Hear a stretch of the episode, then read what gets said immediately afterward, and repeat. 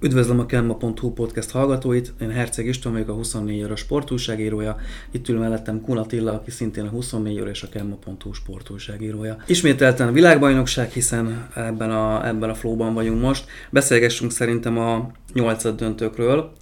Elsőként ugye Hollandiát és Amerikát láttuk, mit gondolsz a találkozóról? Papírforma eredmény született, a jobb csapat győzött, ilyen különbséggel is. Láthattunk néhány remek egyéni teljesítményt, én úgy gondolom, hogy az amerikai válogatott erőn felül teljesített ezen a világbajnokságon, Hollandiában pedig még több van. Mennyivel lehet több szerinted Hollandiában? Tovább juthatnak még ezek után is, vagy valószínűleg itt lehet a végállomás? Szerintem az Argentina elleni mérkőzésük 50-50%, tehát én nem lennék meglepve, ha a legjobb négy között is találkoznánk Louis van Gaal válogatottjával. Ha már Argentina, ők ugye Ausztrália ellen jutottak tovább 2-1-re. Kicsit szorosnak mutatkozik ez a végeredmény. Mennyire volt szerinted reális ez a végeredmény? Tehát, hogy az argentin válogatott jobb volt, afelől nem volt kétségem. Ha Lautaro Martínez csak a legnagyobb helyzeteit berúgja, 3-4 gólal nyer az argentin válogatott. Jó, cserébe kaptak egy, mondhatjuk, hogy potyagolt, hiszen egy argentin védőfején pattan meg a labda, de igazából azért megvolt a különbség a két csapat között, tehát szerintem itt is papírforma eredmény született. Véget ért a japánok álma, ugye büntetőkkel estek ki Horvátország ellen, de már az is szerintem pozitív, hogy egyáltalán ideig eljutottak. Érdekes ez a japán válogatott, ugye tele Európában játszó futballistákkal, rutinos európai szinten is jó labdarúgókkal, egy hajszál döntött. Mezőnyben szerintem semmivel nem voltak rosszabbak, mint a horvátok, hát a 11-es párbaj pedig egy lutri. Horvátország viszont úgy jutott el egészen idáig, hogy egy darab mérkőzést nyert az egész világbajnokságon a rendes játékidőben, és mégis az van, hogy bent vannak a legjobb 8-ban. Jól gazdálkodnak a pontjaikkal. Ennyi. Ismét a legjobbak közé kerültek, igen.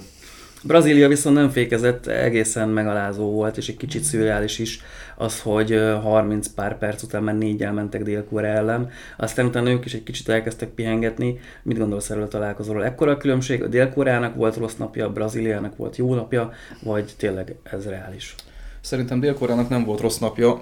Amit ez a csapat tudott, az kihozta magából, viszont amit a brazilok az első félidőben műveltek, az a brazil futball történelem legszebb napjait idézte, szenzációsan játszottak.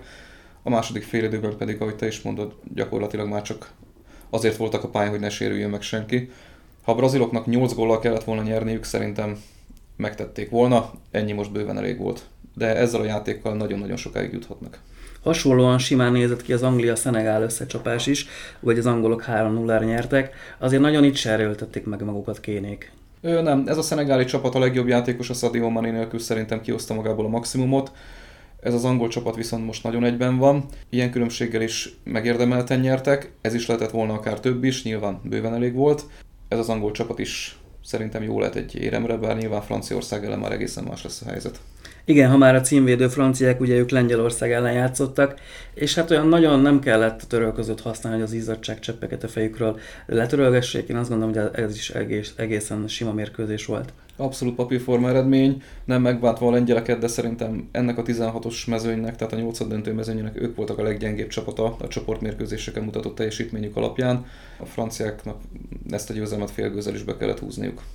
Aztán volt két meglepetés, az egyik a végeredmény miatt, meg a másik is gyakorlatilag a továbbjutó kiléte miatt. Ugye Marokkó búcsúztatta Spanyolországot, ami önmagában én azt gondolom, hogy látva a játékot, akkor a meglepetés nem okozott, de ha megnézzük mondjuk a két nemzet futballmúltját, azért nem Marokkó a történelem legerősebb csapata.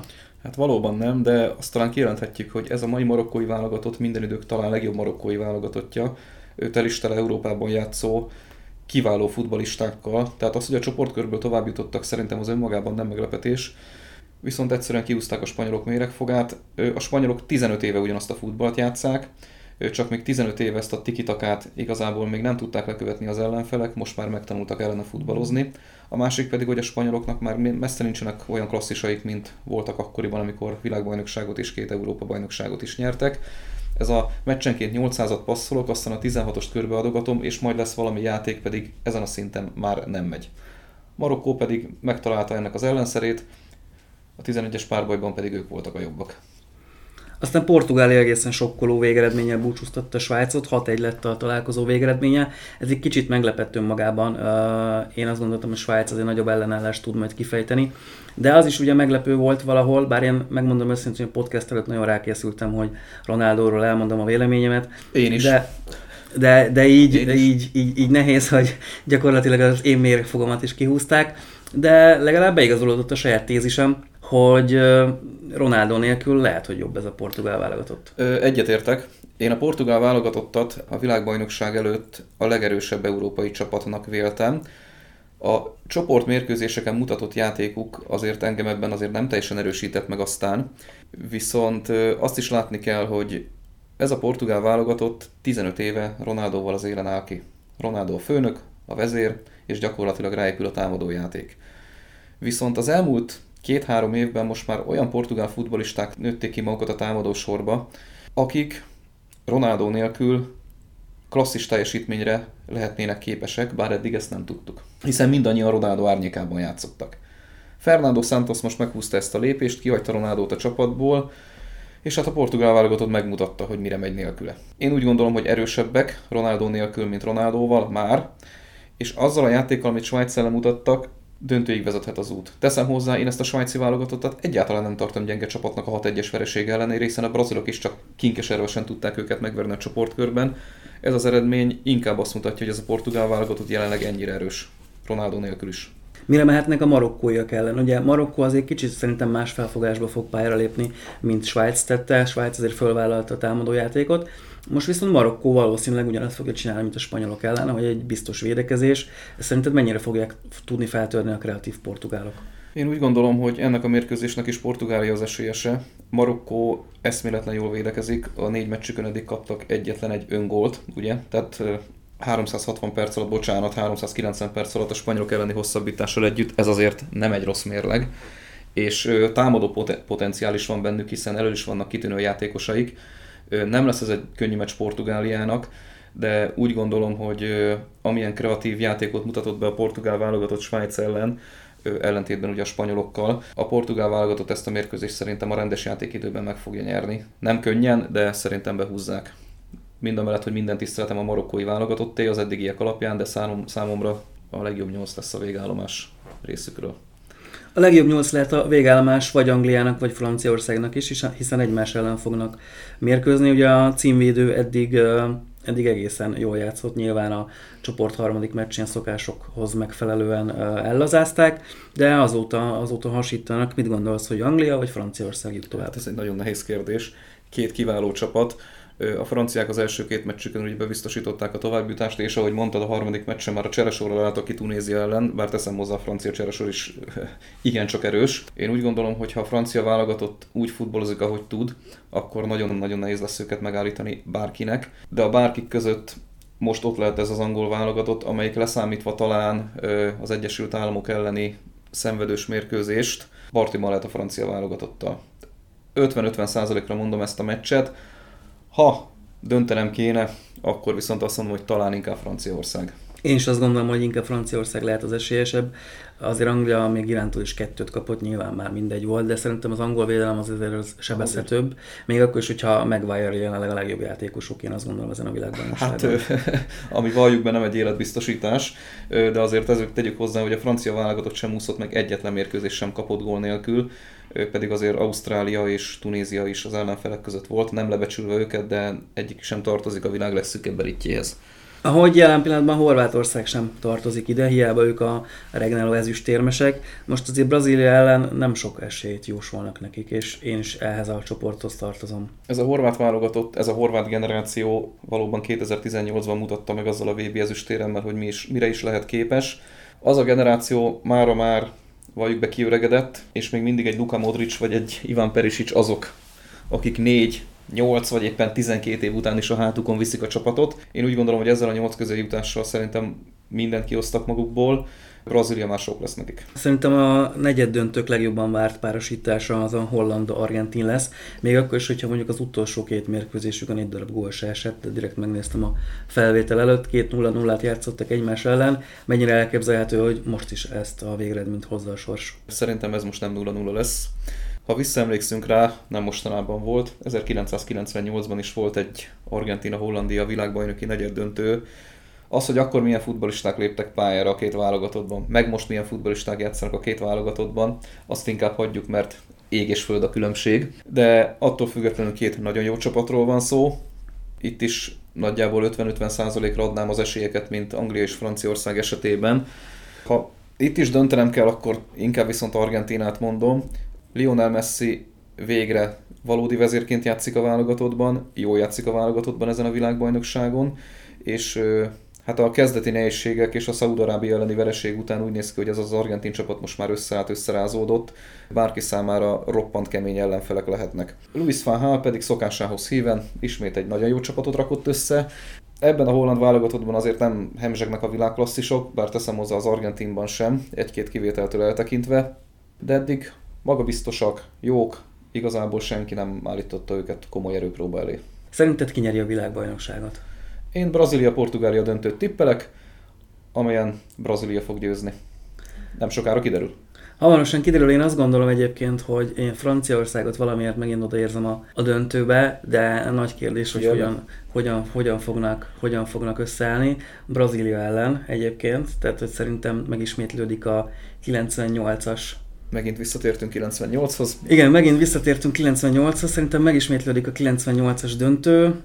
Nyilván most se Ronaldók, se Zidanok nincsenek egyik csapatban sem, de attól is függ, hogy mennyire lesznek éhesek, még ha ez így hülyén is hangzik. Nyilván a brazilok mostanában a világbajnokságon azért nem kerültek oda. A franciák viszont ugye címvédőként érkeztek, úgyhogy nyilván mondjuk a kezdőcsapat fele azért az kicserélődött, de vannak olyan játékosok, akik már magasba emelhették ezt a trófeát. Úgyhogy attól függetlenül, hogy Franciaország mindig kapott gólt, szerintem meg lehet nyerni ezt a világbajnokságot így is. Emlékezhetünk, hogy legutóbb a döntőben Joriszék azért bőven kaptak gólt, de mégis többet tudtak rúgni, tehát ilyen Bognár Györgyféle filozófiával Didier Deschamps csapata általában azért ott van, bár az EB-n ez nem jött össze. Hát az EB-n nem, de azért valljuk be, ezzel a francia támadósorral akár arra is lehet játszani, hogy egyel úgyis többet rugunk, mint amennyit kapunk, mert a védelem azért valljuk be gólképes, ez már nem az a Thuram, Blandesai, Lizarazu szinte áthatolhatatlan védőnégyes, a támadósoruk az viszont félelmetes. Még egy utolsó kérdésre szerintem muszáj beszélnünk legalább egy percet Olivier Giroudról. Az egész világbajnokság előtt folyton arról volt szó, hogy Karim Benzema aranylabda, nem játszik, megsérült, ő lesz itt a legnagyobb király. Aztán mi történt? Jött Giroud, és folyamatosan rúdosta a gólokat. Giroud egy roppant érdekes futballista számomra, én soha nem soroltam a legnagyobb klasszisok közé, és bár megdöntötte Thierry Henry francia válogatottbeli gólrekordját, én azért nem tenném Henryval egy szintre. Emlékezzünk rá, a franciák úgy nyertek világbajnokságot 4 éve, hogy Giroud akkor is kezdő csatár volt, és egyetlen egy rugott gól nélkül lehozta a tornát. Ehhez képest most régi fényében, nem is mondanám így, hogy régi fényében, pályafutása talán legszebb időszakát produkálja, élete formáját futballozza. Úgy néz ki, hogy ebben a francia támadósorban, ebben a szisztémában abszolút eltalálták a helyét, és igen, most már a gólokat is lövi, nem csak lekiszíti a labdákat a második vonalból érkezőknek. Ha már Giroud, akkor van itt egy másik nagyon nagy forma, akiről illik még egy szót ejteni. Ronaldo, Cristiano Ronaldo, 37 évesen teher, vagy átok az ő jelenléte. Részben ugye már érintettük ezt a témát, hiszen a portugál esélyeknél beszéltünk róla. Elég sok mém született egyébként róla, hogy most jobb kint, mint bent. Ugye volt Portugáliában egy szavazás is, ahol az olvasók 70%-a kirakta volna a csapatból, és ugye a vezetőedzőjük meg is tette ezt gyakorlatilag. Mi a helyzet most Ronaldóval, főleg annak tudatában, hogy úgy néz ki, hogy arab emirátusokba, vagy Szaúd-Arábiába, vagy valahol az arab országok közé fog igazolni, miután egyedüli munkanélküli játékosként van jelenleg a világbajnokságon. Ronaldo érdemi karrierjének én úgy gondolom, hogy vége, azzal, hogy a Manchester United gyakorlatilag szerződést bontott vele, amihez azért valljuk be, volt neki is némi köze, hogy ez a történet így alakuljon. Szerintem a portugál válogatottnak ő már ebből a szempontból inkább teher. Neki a kezdőcsapatban már nincs helye, szerintem jobb a csapat nélküle. Ha esetleg baj van, nyilván még mindig a világ egyik legjobb játékosa, az utolsó 15 perc, 20 percben vagy akár fél órában még mindig nyilván tud segíteni, de szerintem az ő egója már nem kell ennek a válogatottnak. A világbajnokság előtt beszélgettünk róla, hogy ki lehet a nagy felfedezetje a tornának, egy cikkünk is megjelent a Kemma.hu-n, ahol én többek között Kodikák Pót is megemlítettem, legelső helyen, és úgy tűnik, hogy berobbant. Hogyan látod? A hollandok azért mindig adnak egy-egy világsztárt az elitnek. Teljes joggal egyébként. Gakpo már az elmúlt években is bizonyított, hogy a világ egyik legtehetségesebb futballistája, és most a világbajnokságon fiatalkora ellenére is a holland válogatott vezérének bizonyul. Ő lett az új Clarence Seedorf, Ruud Hulit, vagy éppen Wesley Snyder. Tehetsége megvan hozzá, és eddig bizonyítja ezt a világbajnokságon is. Köszönjük szépen, ez volt a Kemma.hu világbajnokságról szóló podcastje. Köszönjük a hallgatóknak, és neked is, kedves Attila. Én is köszönöm a lehetőséget. Sziasztok! Sziasztok!